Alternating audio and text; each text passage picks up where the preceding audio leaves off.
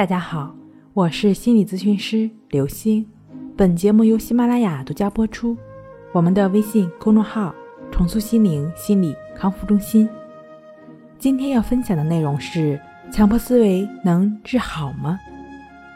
要了解强迫症能不能治好，首先我们要了解一下思维。思维呢，它来源于头脑，但又高于头脑。被社会化的人群。思维不再脱离生活、学习、工作、为人处事。越是高精专的学科，越是需要精英头脑。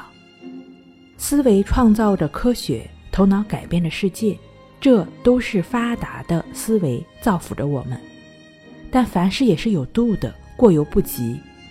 强迫症正是由于过度的思忖，源源不断的不必要的想法，它不仅不会让生活美满。更会影响患者的正常生活，甚至丧失社会功能。思维呢，来源于头脑，当下的这一刻，头脑就会产生无数的念头。但真正上升到思维层面的，是那些被抓取到及对自身造成影响的念头。对于患者而言，上升到思维层面的念头不断的影响着他们。由此看来，念头多不是问题。问题是如何不受影响？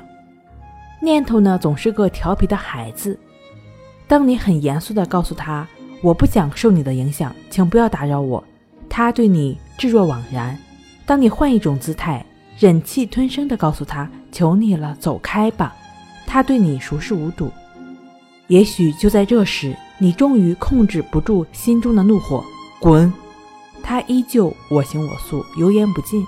好像没有什么规律可循，但细想想，这些方法都是在对他说不，这也强化了他的攻击度。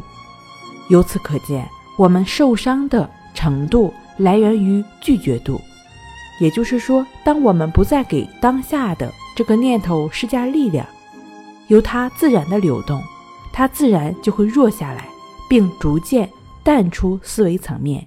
由此可见，对待强迫思维，我们采取不压抑、顺其自然。顺其自然说是好说的，那如何做到呢？这里就有一个非常简单的、实用的方法，就是抑制法。抑制法呢，就是需要对你经验到的一切，也就是任何的想法、念头、感受，后面都需要加上“亦是如此”。也就是说，对你的身体感官。与外界的接触都要加上亦是如此，就只是与当下同在的一个过程，没有多增加的，也没有多减少的。抑制法的练习就是秉承了老子所倡导的顺其自然、无为而为的思想。之所以这个方法对于强迫思维症的患者效果比较明显，就是因为他在问题出现的时候，有具体的实操性的练习。帮助患者逐渐的做到顺其自然，从而摆脱强迫的思维。不管我们产生什么念头、想法、感觉，就只是这样而已，没有我们多增加的，也没有我们多减少的，更不会因增加或减少再赋予念头力量。即使再产生或变化的念头、想法、感觉，也就只是保持它原有的样子，自然流入而已。这正是心灵重塑疗法核心方法——关系法的精髓：觉知和平等心。至此呢，相信你心中一定有了答案。强迫思维一定是可以治好的，实际的可操作的方法，在以上的音频中我已经非常详细的讲到了。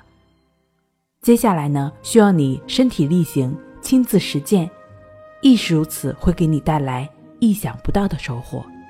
好了。今天跟您分享到这儿，那我们下期再见。